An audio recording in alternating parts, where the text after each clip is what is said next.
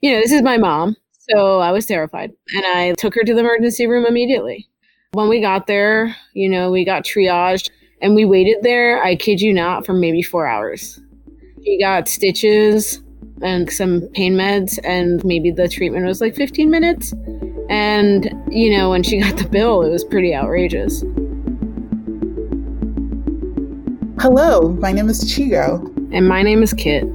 This is Health Class The Untold Lessons, a podcast that combines personal stories and factual deep dives on the healthcare experiences of marginalized communities in the U.S. It's our hope that this project creates a community of listeners that learns from and heals one another while illuminating ways for our healthcare system to improve. Views expressed on this podcast are our own and do not take the place of medical advice. Today, we discuss the topic of medical debt. Medical debt is defined as any medical costs people are unable to pay up front or when they receive care. With nearly one in five households experiencing medical debt, this is a topic many people can relate to firsthand. The firsthand story we share in this episode comes from Brige, a pastry chef who previously had medical debt as a result of a work related injury. Even though Brige was insured at the time, her medical bills were over $2,000, which is the median amount of household medical debt according to the most recent national study. However, it became clear from Brige's story that the cost of receiving care went beyond doctor's bills to lost wages and compromised work relationships.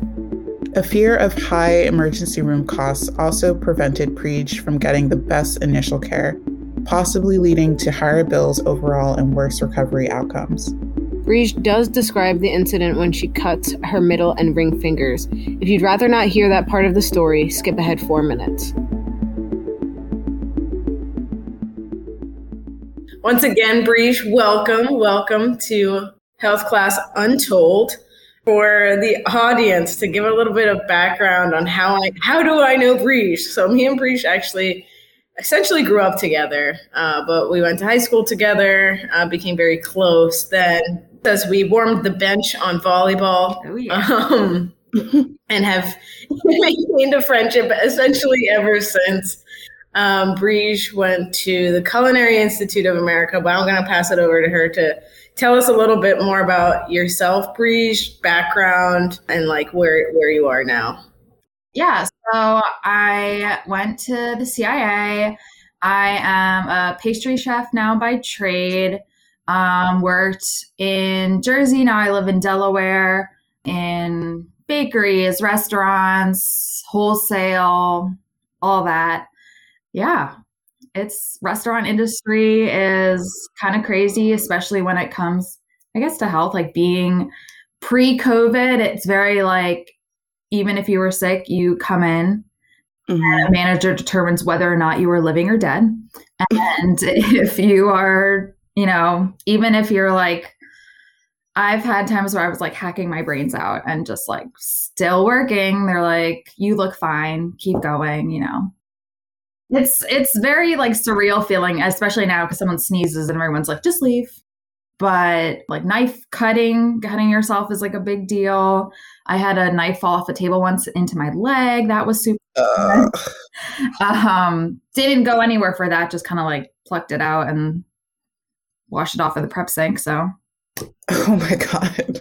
So, how I got into, I guess, the mess that was my uh, hand injury. I actually was on a stage. So, in the restaurant, that's kind of like a working interview. You go and you like spend a day and you work a shift to see how you like it, how they like you, everything like that. I went to this really cute little like winery in Pennsylvania. Thought this is cool. It's like an inn too. They had me working, I had to slice baguettes and they were kind of frozen. So they were like, hey, you should use the meat slicer to do it. And I worked in like a cafe before. So I was used to using meat slicer. The table it was on though was kind of not secure to the floor. Um, so it kind of shook a little bit. So I realized that a little off the back. So I was like, cool, I got to be careful. Um, so I like lined it up on the thing and I noticed one kind of slipped and I uh, stupidly reached my hand over the guard. And at the same time I did that, I bumped the table. So I like fell into the meat slicer. and I cut um, my two middle fingers. I found out after the fact that they had gotten a um, like a metal glove that you're supposed to wear, like for safety, re- like a Kevlar glove that you're supposed to wear for this very reason, so you don't cut yourself. In the kitchen, they didn't have the proper medical supplies, so my hand got wrapped up with a side towel, some duct tape, and some gloves that they had to fashion. But I really wanted the job, so I continued to work for two hours. The chef the sous chef and the chef had left the room for like the second I cut myself. They walked back in, and I was like, "Hey," and remember blood. Yeah. So when the chef came back in too, the first thing he said to me is, "Don't tell our manager how you cut yourself, because it would be a legal issue." And because I wanted the job, the first thing I was I wasn't going to do was to throw the chefs under the bus so the manager asked, like, oh, what happened? And I was like, oh, I slipped and I cut myself. Damn. So why did you want this job so bad? So the job I was currently in, the environment had gotten really toxic. And I just kind of felt that need to leave, but I wanted to be in another job before I left. Mhm. So, yeah. And I waited to hear Okay. back, and I didn't get the job, obviously. And then I was like, okay, like I had to go to an emergency one center where there was so much bleeding that they were more concerned about stopping the bleeding. So while they stitched me, they shredded my tendon. So they caused even more damage. They then sent me to a plastic surgeon instead of like, uh, they should have sent me to like an orthopedic, like a hand surgeon. Sent me to a plastic Mhm. surgeon, I guess, thinking I'm a girl. I just want to care about what my hand looks like, not that like I actually need my hands to do my job. Like Did they know what your job was? Like what I field you were said. I'm pretty sure I was like, I was at a job interview. I'm a chef. I cut myself on a meat slicer, but I guess it didn't Mhm. register that like chefs need I need hands. to like touch things. I need to be able to hold a knife, all these things. Mhm. And it wasn't till like way later on that I found out from my, you know, physical therapist that they said, like, you should have been coming here, like, since your stitches were closed up and the way they'd like wait. So there was a lot of like weird gaps.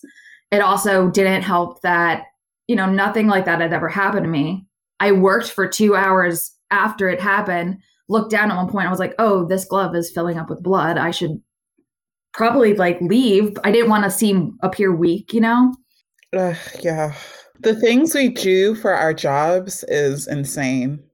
And I realized like now, I was like, God, Breeze, you were so stupid. The second it happened, I should have left, gone straight to an emergency room at an actual hospital. But, you know, part of the reason is was like, you know, the emergency room is going to cost so much.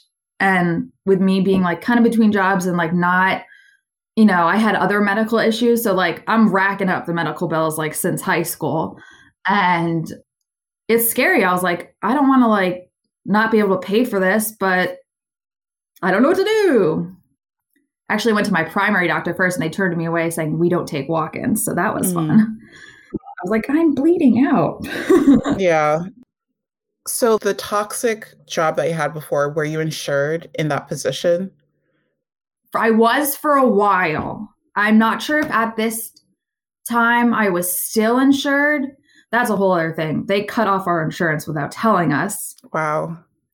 when I went to pick up medications one day at CVS and they were like, You're not insured. And I was like, No, I am. And they were like, Oh yeah, we didn't tell you. We we cut it off. We didn't think you would find out. What was their justification for cutting it off? Honestly, it was like a lot of BS. They were not great at running a mm-hmm. business. It was money issues for them, but they had like so much pride and like ego that they threw like every other excuse, you know, at it. So it was really hard to really determine why they did this. It was just really shitty. Yeah. yeah so went through all that obviously you know sending me to like a plastic surgeon where it's so funny that it's like it looks like so little like work and you know thousands of dollars later or i think i was still sure so it was like a couple it was around a thousand Mm. but still for me it was like a lot of money Right. I actually ended up writing back the winery and I was like, hey, listen, like I'm gonna come clean. This I was like, yes, I slipped and cut my hand. That wasn't like a total lie, but I cut myself on the meat slicer and your chef told me not to tell you. Mm-hmm. So I'm gonna need you to help me pay for these medical bills because because of the unsecured table, because of the finding out after the fact of the safety precautions that had been completely ignored about the meat slicer because someone had hurt themselves a month earlier because of the lack of medical supplies on site and honestly the lack of the chef telling me to like hey stop what you're doing. Go get help we can finish this mm-hmm. once you're better it was like a oh great cool you're like the first you know, like the first girl I've ever seen to like not cry about it and keep working. So they were glorifying you for working through your pain. Yeah. Wow. Which is typical in like a male dominant. Oh yeah. Yeah, I've heard food industry is very male dominated. So you said this happened like 3 years ago. Mm-hmm. How long did it take for you to heal enough for you to know that yes, I could still use my right hand? Probably about a year and a half after. For a while, I had to work with like I couldn't bend this finger for a really long time. So it made mm-hmm. holding, of course, everything in this hand, holding spatulas, anything. I used to make like macaroons a lot, which it it takes a lot of like whipping. And I could hold it my spatula, but I have lost my like endurance and my like grip. I still like can't like soda bottles, anything little that I have to I'm just like passing it to someone else, like someone open this. And like thought it was all good in the clear. And actually last year was the first time in like a while that uh, my hand started like cramping again at work. And because it was like I hadn't had that injury hadn't affected me for a while. Of course, like no sympathy from my like current employer at the time. They were just like, okay, well, I don't know what you want me to do. And I'm like, I literally can't, like, I couldn't hold knives. Like, my hand was just like dropping stuff. And it's still like, sometimes I kind of question, I'm like, when I get older, will my hand not be super functional? it's 50 mm. 50 like could be fine could have like a lot of ish nerve issues with it as I grow older. So, yeah. How much time did you spend recovering and therefore not working? Because there is cost to that as well that you know impacted your ability to you know function in the day to day you know worrying about how do i pay rent? How do i pay all these other things right? Yeah. So i definitely at the time it happened because of surgery and stuff I think I maybe in total took a week off work, but because you know, I needed to make money and I needed this job, I basically went to work and was like, "Hey, listen, I can't I'm not working at 100%, but also, you know, there's really no such thing as like leave, really. And the restaurant, it doesn't matter if you're sick or you're injured. You, I've had friends come to work with like casts on, like unable to walk, and they're like, "We'll set up a stool for you to put your leg on while you stand here and you do your job."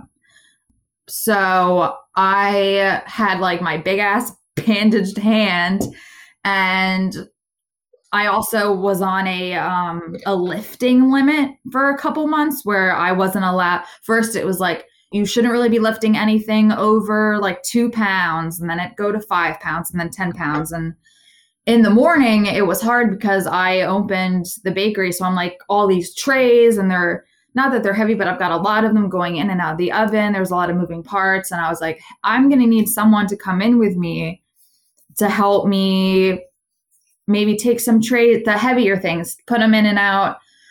I remember one of the bread girls, I had her come over and she would ice things because I couldn't hold the pastry bag to like do some um I couldn't pipe or like main breakfast donut. I couldn't ice a bunch of things because I couldn't hold my the little like tools. During that time, I spent a lot of time doing some office work, some just like random kind of stuff to kind of like keep me busy be like keep me able to work even though I wasn't at like full capacity in the kitchen. So I kind of took like a managerial a little bit, but like not like I got a raise or anything with that. And then I also kind of worked part time at the cafe itself more during my recovery than like in the kitchen. And even though it was the same company, they paid me hourly, like basically minimum wage when I worked the cafe, as opposed mm-hmm. to like my salary when I worked in the bakery. So I didn't really have a lot of time off work, but it was definitely really frustrating for me and for the people around me. It like dampened a lot of relationships and negative feelings other people started having towards me because, you know, they see me not pulling my weight. Right. I am literally doing the best I can. I kind of only have my one hand to work with, and I'm not as ambidextrous as I thought I was.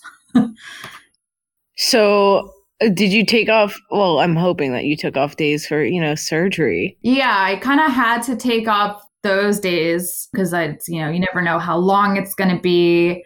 But I would take the day and then like I can't even remember if I took the day after to give my like hand one day of kind of rest in between. I think I did, but I had to show up with a doctor's note basically. You know, at this point my boss was, you know, I don't really trust you, so you know, I don't know what you could be doing. And I'm like, what do you think I'm doing? Yeah, your hand totally wrapped up. Mm-hmm. Yeah. And yeah. I was on like pain meds for a little while. So it's like those make you kind of like loopy. Mm-hmm. But, you know, at work, you can't really take those. So it was just like, gonna just work through the pain, literally. Yeah. Do you still work at this place, no. this toxic no. place? No, no. Breege, I wanted to see if you were comfortable discussing. So, like, of course, you know, this was a very traumatic incident mm-hmm. medically, health wise it impacted you for a couple of years at this point, mm-hmm. but I wanted to understand how it compounded things that you already deal with in, in your within your medical history, right? Like you were alluding to you having had hit like history of of dealing with the medical industry within healthcare. Curious to hear a little bit more about that experience that you had and then how this compounded, you know, some of the stressors that you already deal with. Yeah given that? So ever since I was little, I've had this thing and it really hit a peak in high school and then college. I actually had to restart college and I found out after the fact that I have cyclic vomiting syndrome. Super fun. it's caused by anxiety. It causes anxiety. It's where your brain, no matter what, like if you're excited, it it's like, oh my God, she's anxious. How can we fix this? I know, let's get it out. So I had been in and out of the hospital for probably two years, three years at that point, just like in and out of the ER. Starting in high school. Starting in high school for just like I had to go get like rehydrated a bunch of times, like having an episode. And at that point, we didn't know what it was. So it was really nerve wracking for me, for my mom. Like, after having to deal with like everything at the medical, my hand, it was kind of like also one of the first kind of instances where it was all up to me. So just kind of reflecting on that, I remember a bunch of times calling my mom being like, "Oh my god, I'm so sorry. Is this what you like dealt with?" This it like really put everything her struggles into perspective so, you know, I was used to kind of like being in and out, never really having to take on the financial burden myself. And then previously, when I had moved down to Delaware, I got a really bad concussion. So that I had time off from that too. And that recovery was like thinking it would only be a couple weeks was really like m- months. It wasn't like a full year until I was like fully recovered from that, um, especially the heightened mental activity, I guess, that it caused, kind of because it triggered a really like hard spiral of anxiety and depression as well, which going on and like trying to work through stuff in your head while working in like a retail or just in the kitchen, but also with like retail where you're surrounded by people, you're expected to work at a certain level for basically as much time as you can while dealing with the customer with a smile on your face, pretending that everything's fine. So that was definitely a lot to handle. When my hand happened, it was again like, great, one more thing on my plate where I have to kind of pretend like everything's fine. So, so it's uh, very obvious that your employer, your coworkers were not supportive at all. But can you speak more to the community around you? Of course, you know you're close with your mom.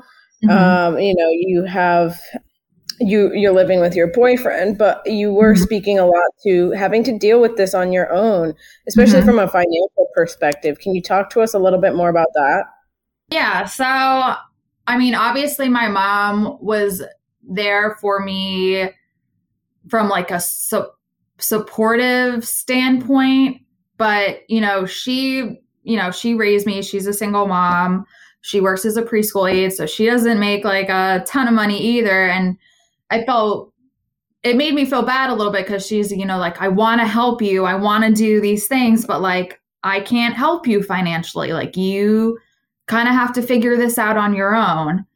So, you know, growing up, you're like, oh, well, like, I've never had to worry about medical bills before. Like, mom just does that. Like, that's a mom thing to do. So it was very like, newsflash, you're an adult now. You need to figure this out yourself you know, I went to visit her. She was like, I'll change your bandages. She like washed my hair for me a couple times. You know, I couldn't get this hand wet in showers forever. And I got a lot of hair. So it was very hard to get it there. Mm-hmm. It sounds like you had physical and emotional support from yeah. like, your mom. Yeah.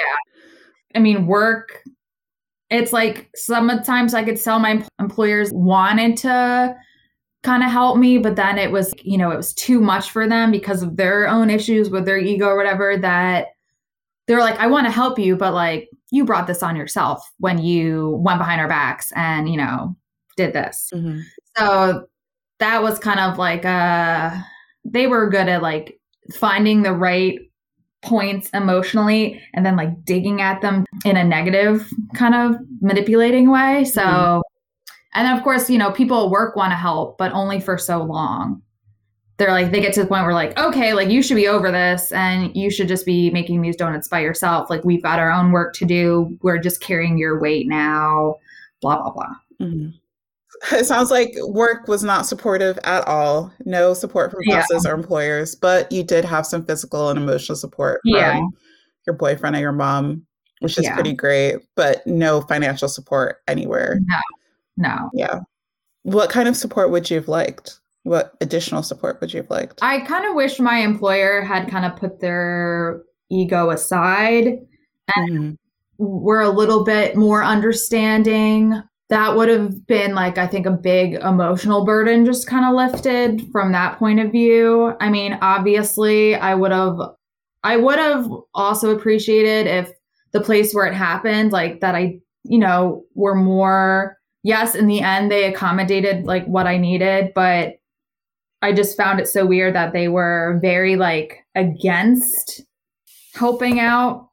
Like you'd think like if something happens in your home, like if someone gets hurt, you want to do everything in your power to make sure that they're okay and taken care of, whatever, especially in a place of business where you've literally set up systems in place that if this happens, this is what gets done. It's not like it only got done because I reached out, you know? Mm-hmm. And I think that kind of chain of effects started when the chef basically said, you know, don't tell what happened or I'll get in trouble. And I'm like, okay, well, I'm currently in trouble. So almost like the, I don't know if it's like a system thing. I don't know, just like an easier route. Like I felt like I had to jump through a lot of hoops to get the issue resolved. Mm-hmm. I feel like this should be easier. Like I'm yeah. obviously not the only person that this has happened to, and I'm sure it's been even harder for other people or when places just completely refuse or heaven forbid I had to get legal, I was like, it could have been way worse, but it also could have been a lot better. So I remember the first time I heard Breesia's story, and you know, my mouth was agape the first time, and it usually is every subsequent time I've heard about it. Obviously, it's graphic, um, Yeah. but the amount of failings that occurred in the time period when that this happened to her is pretty astounding. Yeah. Like the fact that during at her interview, they told her to lie, first of all, and they didn't give her proper warning before using the meat cutter. And then her having to work for two hours with the injury before seeing medical help is just amazing. And the fact that they glorified that instead of encouraging her to go see a doctor is really shameful. Yeah, I mean that it happened in an interview to begin with is pretty wild because Mhm. she's not gonna have like insurance in that particular situation, you Mhm. know, and that's like one of the biggest causes of medical debt to begin with. Yeah. Although people who are insured still experience medical debt. Oh yeah, absolutely. But the other thing is that like uh, this is also in conjunction with it being like a one-time emergency cost or a surprise cost Mm-hmm. because you know i think in some of the research that we were reading 66% of people say medical debt bills were the result of a one-time or short-term medical expense versus being chronic you know illness Mm-hmm. which is what makes Breesia's story even more relatable in my opinion Yeah. And also, a lot of people experience heavy medical bills from going to the emergency room. exactly Something that she mentioned, you know, when she cut her finger, she immediately thought I couldn't go to the emergency right away. She drove to her primary care doctor because mm-hmm. she knew that the cost would be so high. And it's amazing how, like, when we are harmed or injured in some way in seeking help, we start thinking about the costs already. exactly instead of our well-being Mm-hmm. Um, so, in some of the research we did, 21% of people say emergency rooms visits uh, represent the largest share of bills that they've had problems paying, uh, which is no surprise to me. Like, I don't know if you've ever had to go to the emergency room, Chigo, or like have got had to go with somebody to the emergency room. Mm-hmm. But one time, so when I was moving out of my previous home in Philadelphia, I guess this is like two apartments ago or something, I had my mom come help me. I was living in a one bedroom at the time. She was helping me clean up the apartment before I had to be out the next day. And she was just like cleaning the cabinets or something, and one was left open. And she got on a stool to go up and clean it again, and she jammed her head into the corner of a cabinet, and she was bleeding pretty pro- profusely. It like, you know, this is my mom, Mm-hmm. so I was terrified. Um, and I like took her to the emergency room immediately. When we got there, you know, we got triaged and they were like, yeah, like you're fine. Like the only reason it looks bad is because you got hit in the head and that, you know, there's a lot of, I don't know, capillaries in your head or something like that. It's just bleeding a lot. And we waited there, I kid you not, for maybe four hours No. she got stitches and like some pain meds and like maybe the treatment was like 15 minutes and you know when she got the bill it was pretty outrageous there's even been times where i've gotten and you know accidents or gotten hurt where i'm just like you know what i'll be fine because i don't want to deal with it Mm-hmm. And what's really shocking is that most of these, like when you break it down, like itemize your bill, most of the costs are like administrative costs. mm-hmm. A lot of the times, that's what makes the bill so much higher, not actually the time spent or the skill spent providing the care. In fact, in the United States, we spend four times more than the average of other wealthy countries and significantly more than we spend on preventative or long term care on administrative costs.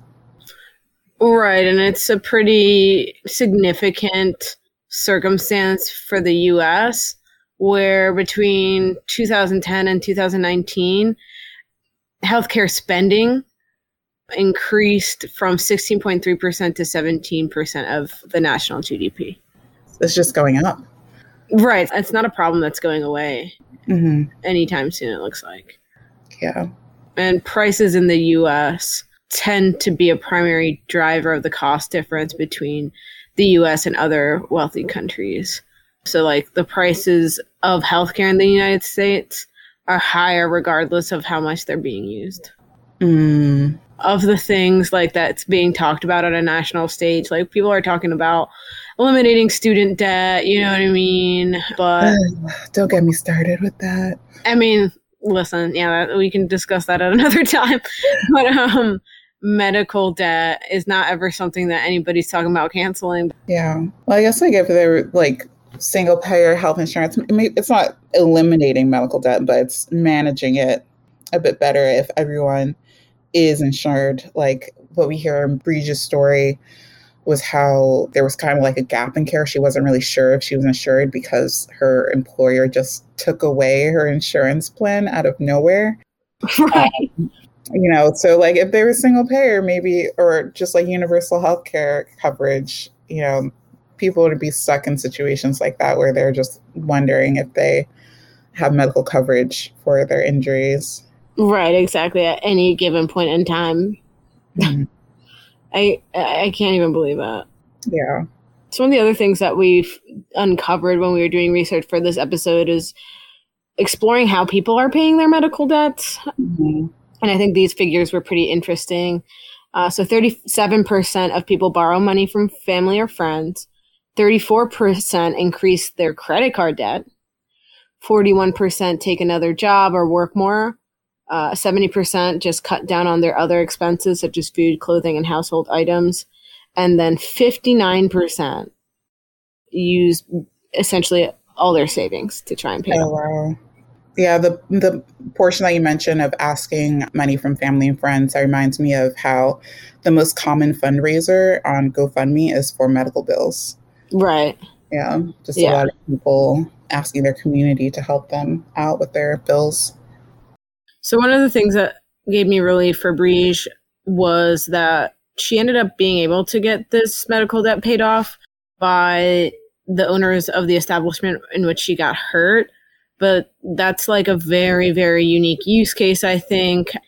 I mean despite her not having the financial support from her partner or her mother she did have you know folks in the legal community that she could reach out to to essentially help write emails to escalate the issue with the employer which is not something that everybody has access to i wouldn't even be able to name a lawyer off the top of my head that i know personally truth be told so I usually try to like, if I had to uh, write a menacing email, it'd really be based off of my own knowledge. So I'm glad that that worked out for her. But I would love to talk about, you know, the level of privilege even in her story, even though she comes from a vocational trade, right? How that changes once you look into different demographics of people. Yeah. For example, people with children under the age of 18, they experience much higher share of medical debt in this country. Black people in this country experience the most medical debt out of all races. And interestingly enough, people who have some college education, not like a complete degree yet, just a little bit, they are 26% of those who have medical debt, which is the largest share of those with medical debt. And a lot of this debt is also concentrated in the South mm-hmm. in this country. If you're looking at Northeast, Midwest, Southwest, um, it's mostly in the southern states in this nation. It's ironic considering how, especially even with COVID, the politicians of those regions have been quick to dismiss federal aid from legislation passed recently, considering that their citizens would benefit greatly from those. Yeah.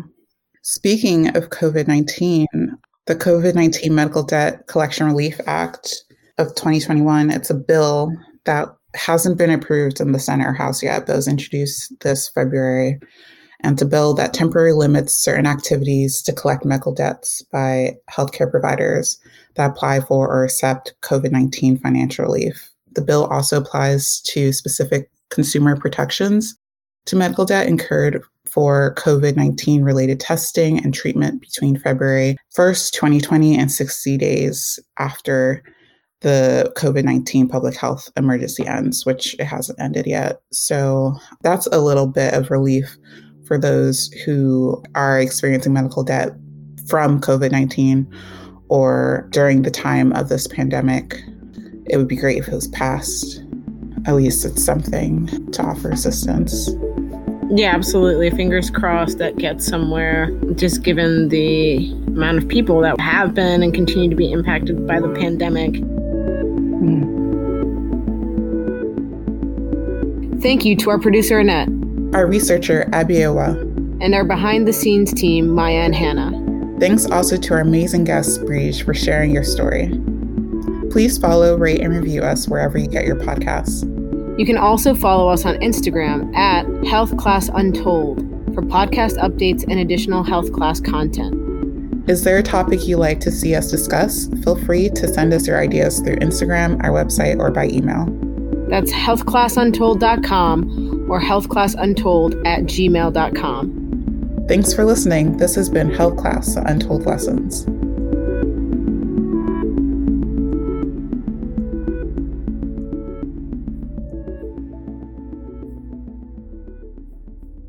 Do, do, do, do, do, do, do, do. Ooh, better stop that right now.